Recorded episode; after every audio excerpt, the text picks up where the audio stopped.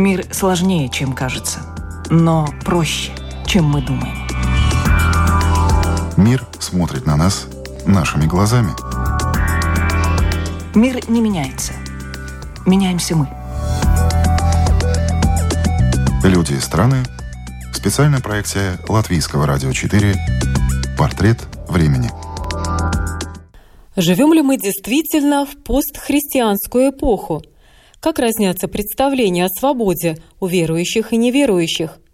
Когда сойдет на нет радужная кампания? Глобальная сеть и потепление климата – вызовы современного времени. Об этом сегодня в программе «Портрет времени», которую проведу я, Марина Ковалева. Здравствуйте!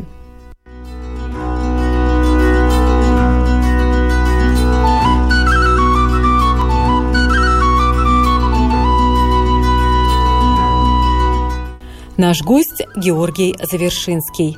Его дедушка был редактором военной газеты и служил на Дальнем Востоке. Его папа получил госпремию за разработку первой советской атомной подводной лодки.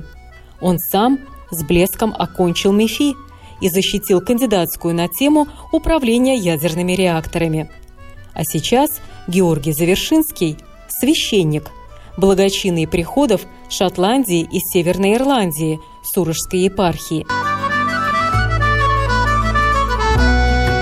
А еще писатель, автор богословских трудов, а также романа «Атомный пастырь» о чернобыльцах, трилогия «Третий брат» о невысказанной вере советского человека, «Эликсир свободы» о молодом ученом в поисках свободы, который добирается также и до Шотландии, и до Ирландии.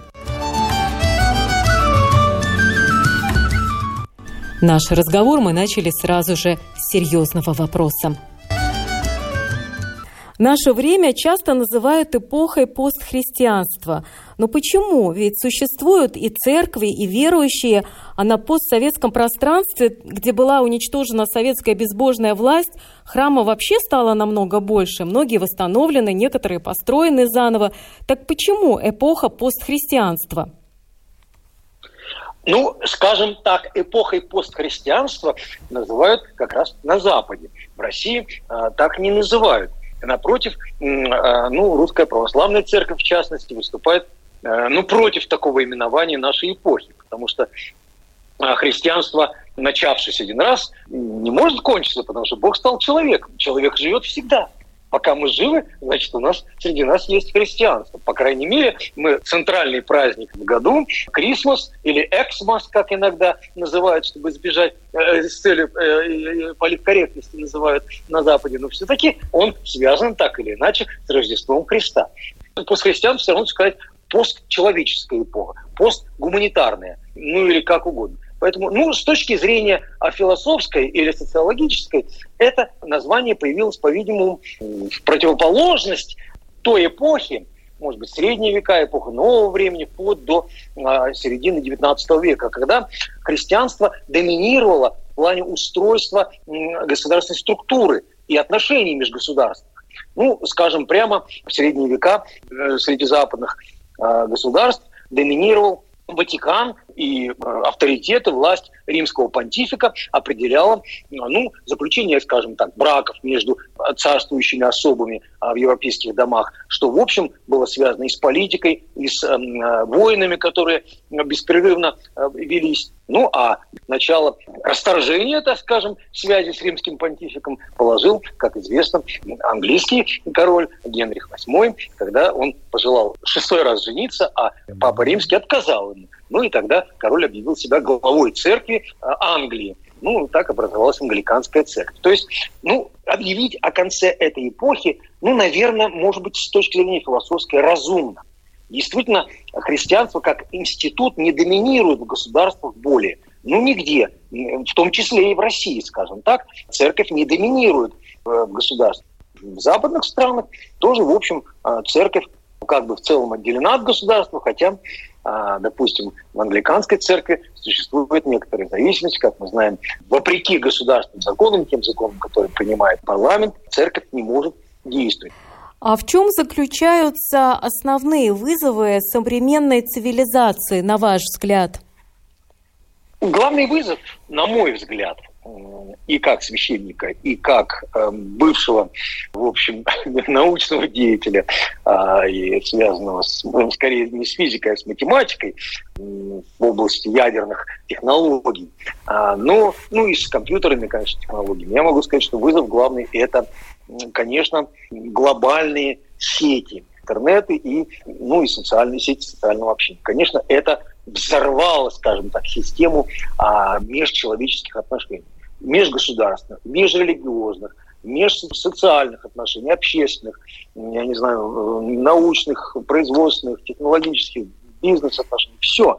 Ну, взорвало. То есть действительно э, колоссальные, грандиозные возможности появились, с одной стороны, для каких-то передовых технологий а, в области науки, производства, гуманитарной сфере – в религиозной и, конечно, с одной стороны. А с другой стороны, появились возможности для ну, деятельности, ну, приведем в пример так называемый Darknet, в котором действуют совершенно противоположного характера отношения, где продается и покупается то, что законом запрещено даже законом государства, не говоря уже о каких-то нравственных положениях, церковных канонах или законах. Одно дело, если это касается еще каких-то нарушений нравственности, а другое дело, когда это касается просто преступлений уголовных и, и военных преступлений, организации террористического толка, как запрещенное, например, в России э, исламское государство, вот оно э, набирало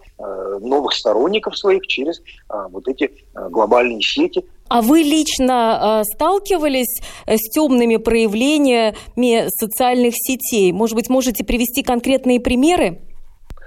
Я никогда не заходил в Даркнет и ни, никогда не не интересовался этим специально, но я об этом просто читал. А недобрые проявления, конечно, сталкивался, поскольку я активен как блогер, как и писатель, и священник, и, а, и ну, я еще с детства вообще занимаюсь а, фотографией, и вот мои фотографии тоже имеют определенный успех в Фейсбуке. И, э, но я сталкивался с проявлениями негативными, ну, знаете, с реакцией, ну, некоторых людей, ну, не, непонятно, чем это вызвано, особенно, что касается, во-первых, как священника христианской церкви, во-вторых, как священника русской православной церкви, ну и ну, бывали грубые очень э, нецензурные высказывания, и мой личный адрес. Тяжело, конечно, и, и болезненно, но, э, слава богу, сеть устроена так, что можно блокировать э, таких э, пользователей, которые допускают такие выражения. Ну, вот такое было. То есть ну, я считаю, это тоже недопустимо в широком э, общественном пространстве э, допускать ну, оскорбительные выпады э, личные. Это тоже, конечно, негативная сторона. Ну, вот я как э, священник хочу только лишь сожалеть об этом, ну и стараться и самому ни в коем случае не поддаваться на такие провокации, не отвечать неуважительно. Понимаете, это очень важно, чтобы было взаимное уважение. И даже у меня были случаи, когда, допустим, человек э, пишет с определенной провокацией, я это вижу, чувствую, знаю, но я не отвечаю, а продолжаю уважительный диалог с ним. И очень часто я это замечал. Бывало, что человек вдруг менялся и вдруг начинал отвечать просто по-человечески, на как в нормальном диалоге между, ну не то чтобы друзьями, но между просто приличными людьми. Оказывается, это никакой не злодей, не негодяй, не, не а просто вот ну, что-то ему, может быть, не понравилось, может быть, что-то он хотел высказать, и, может быть, э, манера такая, ну, не знаю. Во всяком случае, часто оказывалось за, за такой провокационной манерой ведения разговора оказывались ну, интересные люди весьма. То есть э, добрым и уважительным отношением можно нейтрализовать любого тролля? Ну, я так не думаю. Тролль на то и тролль, чтобы троллить. Э, наверное, есть профессиональные тролли, которые этим занимаются, э, может быть, даже и за деньги, и поэтому это его работа, чтобы троллить. Там. Я не говорю, что всегда удачно. Нет, нет, это было бы слишком самонадеянно для меня заявлять, что я вот могу, так сказать, нейтрализовать всякого тролля. Нет, нет, конечно, нет. Ну, разные люди, я не всемогущий, я не знаю, извините, не Господь Бог, чтобы каждого человека управить и э, ввести в норму. Но это во многих случаях действует. э, знаете, сейчас эпоха, мы с вами затронули эту тему, эпоха, ну, как бы, так называемого постхристианства, что, несомненно, уже это прозвучало, это наложило отпечаток на общественные отношения, особенно вот на Западе, среди э, пользователей. Ну, я, даже наши русскоговорящие, ну, которые где-то вот уже в западных странах живут, которые христианство не воспринимают и, более того, считают для себя, видят для себя некоторый оскорбительный такой аспект, когда человек говорит вот о ну, вещи вот о Боге или о Христе или о церкви или ну, что-то такое, что как-то связано с этим.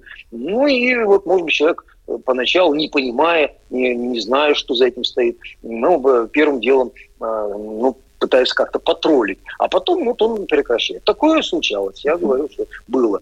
Но вообще есть замечательные слова евангельские – которые ну, пронизывают красной нитью а, ну, мою жизнь, как мне хотелось бы. Ну и хотелось бы, чтобы каждый человек, а именно слова такие, поступай с другим так, как желаешь, чтобы с тобой поступали люди. Вот и все. Мириться надо первому всегда. Вот такое активное христианское положение. Не постхристианское, а христианское. Вот что важно. В своей книге «Бог и современный мир» вы пишете, что многообразие форм – и обилие разных возможностей становится препятствием к тому, чтобы человек оставался предан единой церкви и верил в единого Бога и человека. Поясните, пожалуйста, чем многообразие возможностей препятствует вере в единого Бога? Ну, вы знаете, книги уже несколько лет. Так сейчас, пожалуй, я бы не написал, что, что это препятствие. А скорее бы я эту же мысль сформулировал по-другому, что единство Бога несомненно, и философски, и богословски, ну, а для человека, который ну, ищет, находится в поиске, он понимает, что Бог есть, но вот, вот понимаете, вот мысль, мысль в том, что а, чрезмерное обилие путей сбивает человека. Но не то чтобы препятствие, но сбивает. Замечательный писатель Клайв Льюис, который написал «Хроники Нарнии» и который написал э, письма Баламута. И вот он там старший бес, значит, младшему бесу, который работает, значит, со своим подопечным, э, там, человеком, советует, ты сделай так, чтобы он не задерживался там вот в одной церкви. Пусть вот пойдет в другую, пусть пойдет в третью, пусть дальше пойдет, еще что-то узнает. Вот пусть он так вот значит, дефилирует между разными, вот это будет твоя задача. То есть, понимаете, это действительно обилие возможностей в этом случае, в смысле поиска Бога может стать э, фактором дезориентирующим. Единый Бог, конечно, он многообразнее мира открывается, и Бога радует мир, и многообразнее мира, многообразие форм, возможностей. Но Бога огорчает, так скажем, поставим это слово в кавычки, огорчает, что за многообразием следует э, соперничество, борьба, иногда разрушительная, иногда борьба на уничтожение кого-либо или чего-либо. Мы не говорим сейчас даже о войнах, мы говорим сейчас о том, что мы взялись уничтожать природу. Ну, вы, вы знаете, о чем я говорю. Недавно был форум а, в Глазго, а, где, кстати, у меня приход. Вот, в том городе проходил форум по глобальному потеплению. Это, это вызов нашего времени. А, кстати, а, что вы думаете о зеленом курсе? Ведь вы ученый-атомщик. И сейчас э, большие дискуссии идут и в Европейском Союзе, и в целом мире. Э, считать ли атомную энергию э, зеленой энергией и выдавать ли финансирование на строительство новых АЭС? Ну, по крайней мере, технологии тех времен это никак зелеными их не назовешь. Нет, нет, это, это исключено. Но, конечно, прогресс очень существенный в области атомной энергетики.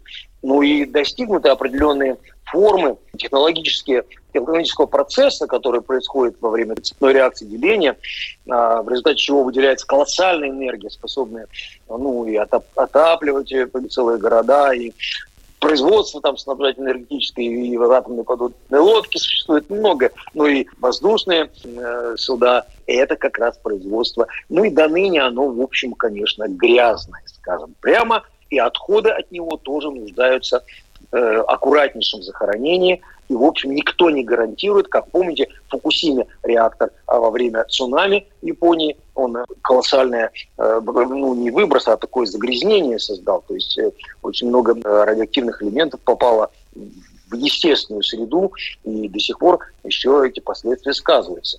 Вот. Ну, поэтому никак зеленым пока это назвать, наверное, нельзя. Но в сравнении, допустим, с другими формами энергетики, получения электричества, тепла, э, света и так далее от мощностей, допустим, с такими, как угольная промышленность, которая превалирует, особенно в производстве, особенно в металлургии. Но мы знаем и в Германии, несмотря на вот эти форумы о глобальном потеплении, производство угля растет да, не говоря про гигант э, современного производства Китай, который использует колоссальное количество угля и, и этих электростанций угольных.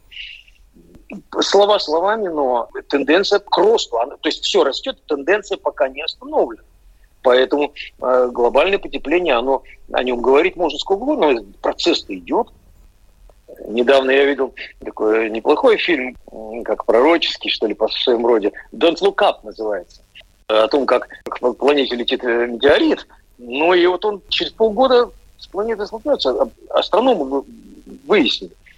Ну, они это доказали обществу американскому. Ну и там процессы поднимается общество, никак не, не похоже на то, что люди готовятся к встрече метеоритов. Э, активная такая компания, индустрия закрутилась на этом. Ну, конечно, э, были попытки остановить, расколоть этот метеорит, но ничего не удалось. В результате он все-таки столкнулся с Землей. То есть, ну, да, я вспомнил об этом фильме, что don't look up, не смотри наверх. То есть, ну, не думай об этом. Ну, там глобальное потепление. Ну, когда-нибудь что-нибудь там может случиться. Ну, пока мы живем, давай это, этим наслаждаться сегодня. А, и жить как придется. Это э, чрезвычайно ну, неправильное, не то, что неправильное, а бездумное отношение к своей жизни, к жизни, главным образом, потомков. Поэтому я думаю, что это вызов, вызов есть, и надо э, ответить. А как получилось так, что именно во время э, кандидатской диссертации над темой управления ядерными реакторами вы решили покреститься? Ну, это вопрос тоже очень а, интересный. Дело в том, что когда ты углубляешься в исследование в любой области, естественно, научной, гуманитарной, я не знаю, какой-то еще, ну, ну где ты в одиночестве остаешься со своими мыслями, со своим, э, так сказать, э, исследованиями, прогрессом, логикой, выводами, ты вдруг начинаешь осознавать, что за всем этим, ну, есть что-то превосходящее, и всякий разум, всякие достижения человеческие. Ну вот тогда у меня так и получилось. Я еще э, писал э, диссертацию ну, в поздние советские годы, там были такие секретные дела. Я там сидел в одиночестве полном, сутки напролет, как говорят. Ну, писал, работу надо было закончить. Я, я ее закончил, сдал в срок, защитился. Но вот в одиночестве э, многое э, происходит внутри человека. И тогда же э, в те дни я принял решение покреститься и пришел в храм и принял святое крещение. Вот это был такой шаг, который привел меня к нынешнему моему состоянию а, священника, ну и убежденного, можно сказать, э, в том, что это было правильно. Э, хотя, вы знаете, возвращаясь к началу нашего разговора э, о том, что бывает в сетях, как бывает, ну, иногда грубо, иногда все-таки оскорбительно, но иногда так можно терпеть вещи. Так вот, мне, когда один из пользователей сети узнал, что у меня вышла книга, которая называется «Атомный пастырь», отчасти автобиографично, отчасти. Ну, конечно, а там ученый а, физик, ядерщик, вот он становится священником. Это в повествовании, в романе. Ну, и вот разговор, речь шла об этом, и какой-то использователь написал по поводу такого священника, который пришел из науки в священство. Но он написал прямыми словами. Вот я не побоюсь вам это сказать, потому что это меня задело, с одной стороны, с другой стороны, это ну, подтолкнуло меня действовать дальше. Итак, этот пользователь написал, я бы к такому болвану на исповедь не пошел. Вот что он сказал про физика, который стал священником. Ну, знаете, можно, согла... можно согласиться. И я, кстати, потом на эту тему и на радио говорил, и там в проповедях тоже. Ну, что так просто увидел? Ну что ж, ты был ученым, ну ты там... Действительно, чтобы стать ученым, надо многое пройти, годы посвятить этому. Действительно, У меня было, в общем, я блестяще закончил МИФИ, и потом аспирантуру, э, диссертацию в срок сдал. Это, в общем, было нелегко. Причем диссертация у меня шла с внедрением. Я свою работу внедрил на одном из промышленных комбинатов атомной промышленности в советское время. Это был ну, такой большой труд сделан. Посмотришь так на свою жизнь и думаешь, ну, правильно ли ты, не болван ли ты, что ты поступил так? Я э, задумываюсь над этим, прихожу к выводу, что все-таки нет, скорее всего, я не болван. А, я сейчас предлагаю нашим радиослушателям э, послушать фрагмент э, книги «Атомный пастырь». Э, вы сами представили эту книгу пару лет назад в эфире радио «Радонеж». Я позволю себе несколько минут этой записи предложить нашим слушателям.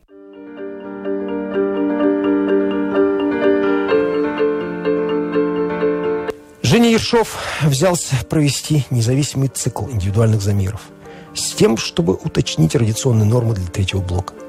Причем его данные могли быть учтены только если условия, в которых он сделает свой опыт, не будут отличаться от тех, что прошел упакованный в свинец и обвешанный датчиками офицер медицинской службы. Женя точно спланировал маршрут и установил время пребывания на крыше третьего блока. Подобно тому, как это сделал раньше тот медик – Нужно было успеть сбросить с крыши несколько обломков и потом исследовать полученную дозу.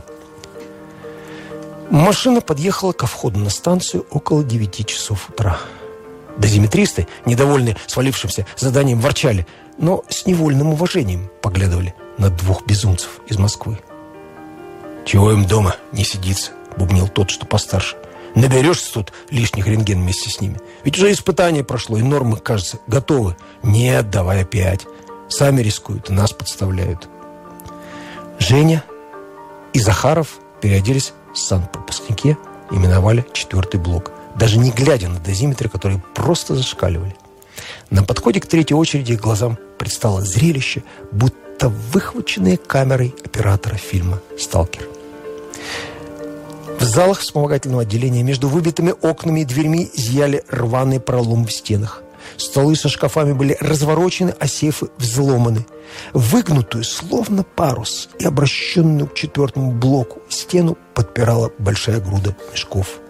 Пол, усыпанный всякой мелочью, покрытый толстым слоем пыли, был завален ворохами бумаг. Освещения нигде не оставалось. А уровень радиационного фона, как заметил Ершов, приближался к 10 рентгенам в час. Георгий Завершинский. Роман «Атомный пастырь». Фрагмент.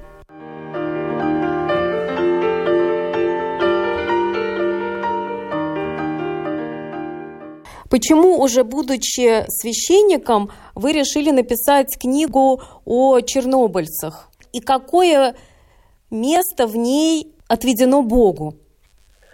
Это путь к Богу, путь к Богу человека, физика, который стал уже священником. Но тут Чернобыль. И он уже как не, как, не только как физик, но и как священник там а, появляется. И его поступок, вот тот отрывок, который прозвучал, там э, как раз речь идет о том, что поступок этого человека, ставшего священником, в отношении к своему другу, который, ну, друг его, да, физик, но он атеист, активно отвергал и, ну, сменялся над верой в Бога, и вот он там на крыше, где чрезвычайно высокий уровень радиации находиться можно очень ограниченное время, он там оступился и повредил ногу. И идти уже не может. А мой главный герой, который священник и физик, он уже уходит, как бы выходит с этой крыши и видит, что друга-то нет. И вот тут, понимаете, наступает как бы момент, ну, можно сказать, такой экзистенциальный выбора – а что делать? Ну, если ты останешься, ты дальше получишь почти смертельную дозу. Но если не пойдешь, то твой друг там погибнет. И понимаете, вот этот момент выбора, это как бы кульминация романа. И он решает, и идет, и вытаскивает этого друга своего, а, и они получают вместе ту дозу, которая, в общем, практически несовместима с жизнью. Ну, вот такой рассказ. Это роман, это, это конечно, я там не был, но вы сами понимаете, это художественное произведение, но есть тут и элементы, э, конечно, фантазии, но и основанные на реальных вещах. Я внимательно изучал архивы о том, как, о поведении, о том, что происходило там. То есть это описание реальных вещей, но в художественном контексте. Ну и плюс ко всему еще вот вера в Бога, и в Бога, который активен через людей. Бог есть дух, и он именно этот дух побуждает человека, ну, скажем так, на подвиг, на, на жертву ради другого. Ну а что, как назвать это, эти события, если не жертва ради своего друга? Он отдал свою жизнь, можно сказать. Ну, там еще не, э, не кончается роман смертью главного героя, но э, пишет свою, э, свою исповедь он уже находясь э, в хосписе. То есть где, в общем, ну, э, люди э, практически оттуда не выходят. Но иногда случается. Поэтому есть шанс продолжить роман. Ну вот если издательство ко мне обратится, я им могу написать продолжение. А сейчас на Западе, да и вообще во всем мире часто говорят о свободе, о свободе как главной ценности нашего времени. А по-вашему, есть ли разница в представлении о свободе у людей верующих и неверующих?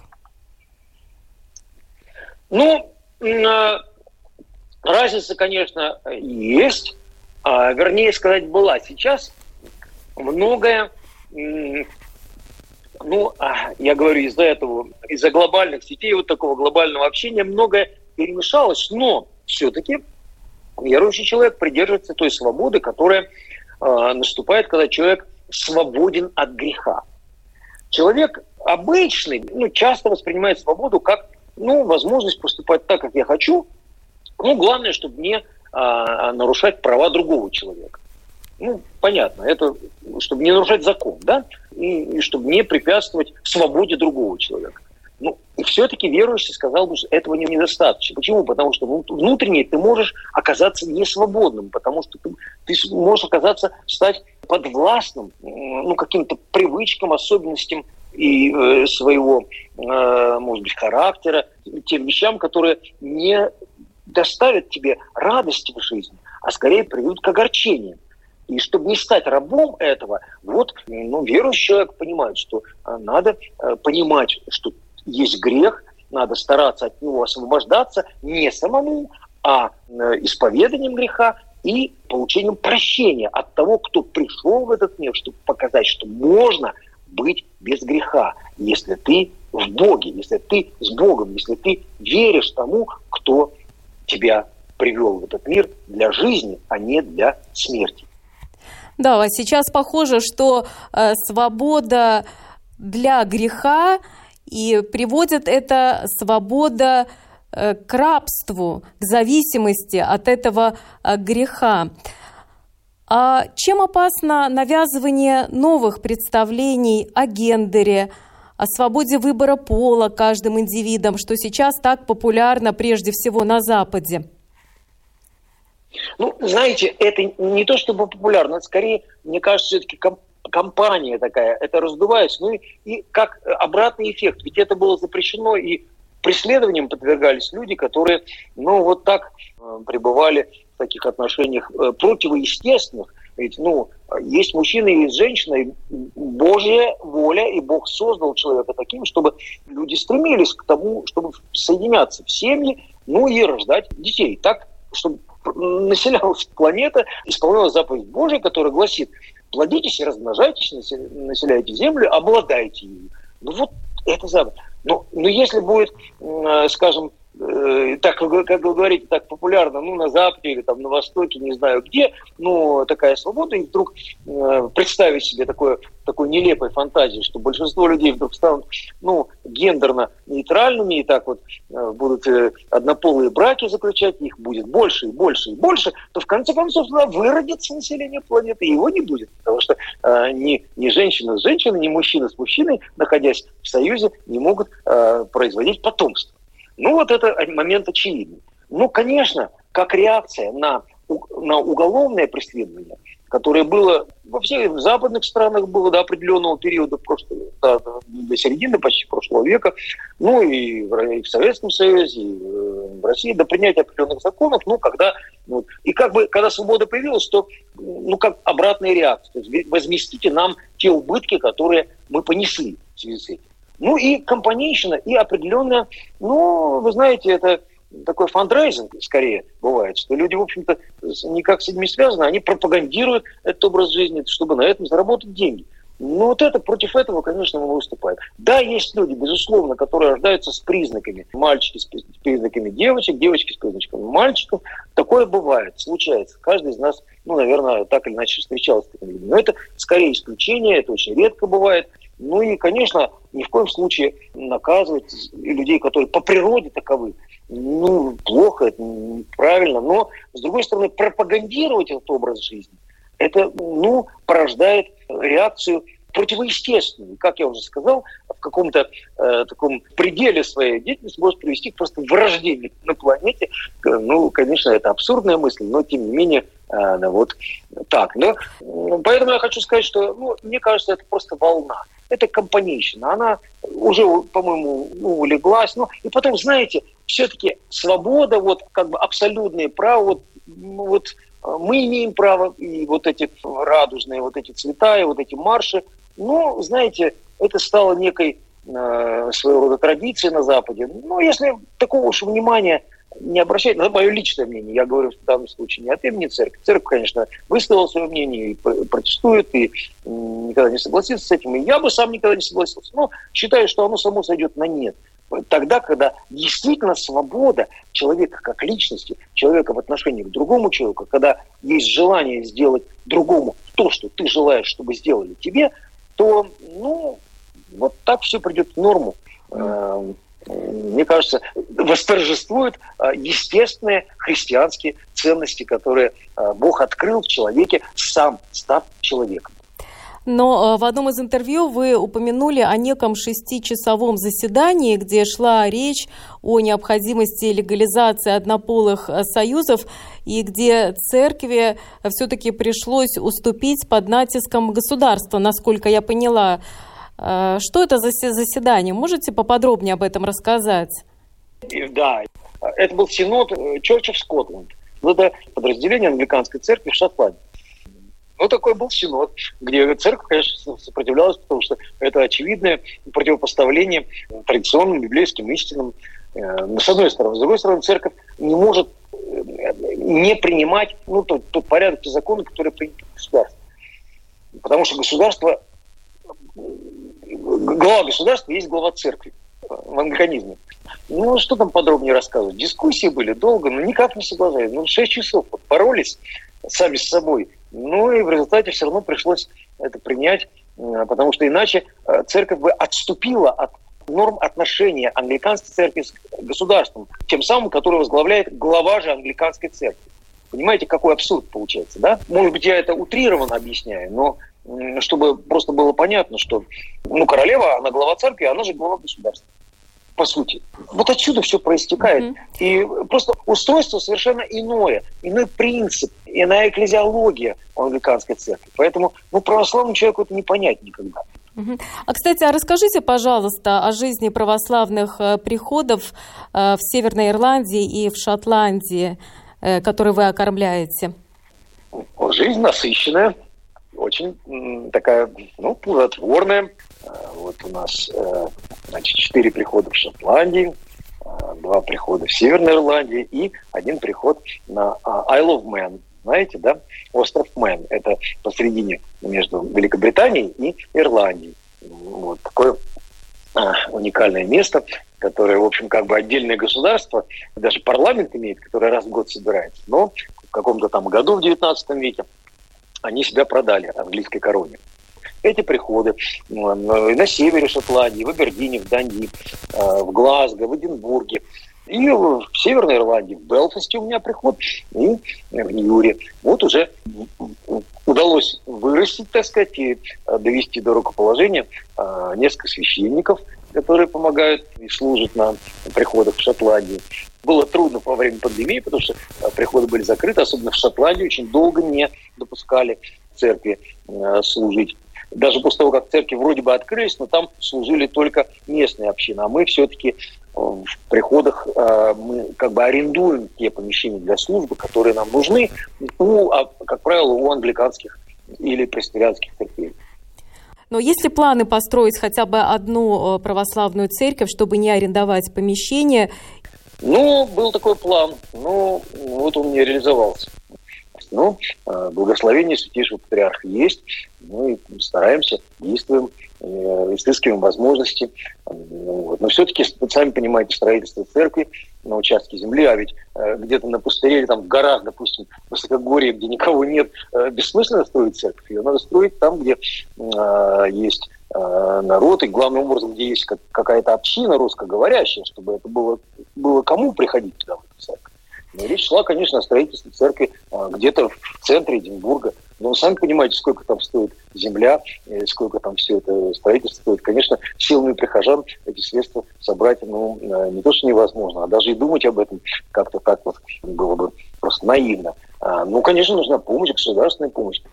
А есть ли у вас э, э традиция коллективного погружения э, в прорубь во время праздника Богоявления Господня 19 января? Ну да, вы знаете, эту традицию я веду еще с времен, когда я был в Дублине, открывал приход и служил там 9 лет до моего отъезда в Москву, а потом возвращения в Шотландию. Да, вот у нас было погружение в, в воды Ирландского моря. И расскажу один случай, когда у нас один из наших помощников, алтарников, он был э, ирландец, э, и э, вот мы сказали, ну, ну, мы, в общем, я как священник, и я говорю, вот Тимати его звали, Тимати, вот на Экаши 19 будем пожалуйста в море. Ну, он так промолчал, так, ну, как кивнул головой. В общем-то, поехали все погружаться. По традиции, конечно, традиция такая есть. Но у нас нет проруби, понимаете, вода-то не замерзает в море. Но море такое там, весьма остужающее. Итак, приехали погружаться. Ну и так погрузились, в том числе этот Тимати. Но потом уже, когда мы погрузились, выяснилось, что этот Тимати, хотя он ирландец и жил там всю свою жизнь, что он даже летом ни разу не купался в Ирландском море, потому что слишком холодно для него. Такая, такая история, можно сказать, героический, героический поступок э, местного ирландского значит, парня, вдохновленного праздником Крещения Господня. А так, конечно, традиция есть. Потому что традиционно полагается, что все источники природной воды, подчеркиваю, природной, они естественным образом ну, а, святы вот, в этот день именно, в ночь. Ну и э, вот такое погружение происходит. Я в свое время в прорубь в Москве погружался. А что сейчас больше всего э, волнует ваших прихожан? Ну, волнует, конечно, как устроится жизнь после пандемии. Ну, в течение года-то еще наверняка последствия, как минимум года. И даже не года, полутора лет, так говорят. Еще последствия будут, но постепенно так идет, уже выравнивается. Заболевших много, но нет такого э, тяжелого перенесения заболеваний, и э, госпитализации не так много. Вообще многое изменилось э, необратимо. Кто-то работу поменял, кто-то э, ту же работу теперь выполняет иначе, допустим, из дома. Ну, стараемся смотреть с надеждой, с верой, уповать на Бога, который все-таки мир не оставляет. Даже тогда, когда вот мир отверг посланного им сына, Бог не оставил этот мир. Сына воскресил и нам указал путь к воскресению из мертвых в своем Сыне. Вот таков, мне кажется, может быть, обнадеживающий итог нашей с вами беседы. Да, и в завершении коротко о том, какие тенденции нашего времени вас больше всего настораживают, а какие радуют. Настораживает тенденция глобального потепления, а радует тенденция возможности виртуального общения. Вот это меня радует лично, потому что я активно веду блог свой и активно привлекаю множество людей, которые, как я вижу, э, готовы и хотят следовать э, по пути веры в Бога. Это меня радует. И что вы хотели бы пожелать? Э, Мира и согласия с самим собой. Когда ты согласен с самим собой и видишь в этом правильный ход мысли, слова своего, развития своей жизни, то ты этим сможешь привлечь и других на сторону согласия и мира. А это прежде всего необходимо, потому что мы видим, что мир стал настолько тесным, что нам приходится жить в мире друг с другом. Это был Георгий Завершинский, в прошлом ученый-ядерщик, ныне священник – благочинный приходов Шотландии и Северной Ирландии Сурожской епархии, а также писатель. Программу подготовила и провела Марина Ковалева, Продюсер Людмила Вавинская. Спасибо за внимание.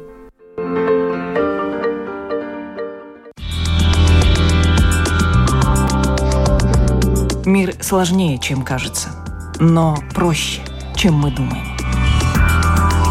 Мир смотрит на нас нашими глазами. Мир не меняется. Меняемся мы. Люди и страны. Специальная проекция Латвийского радио 4. Портрет времени.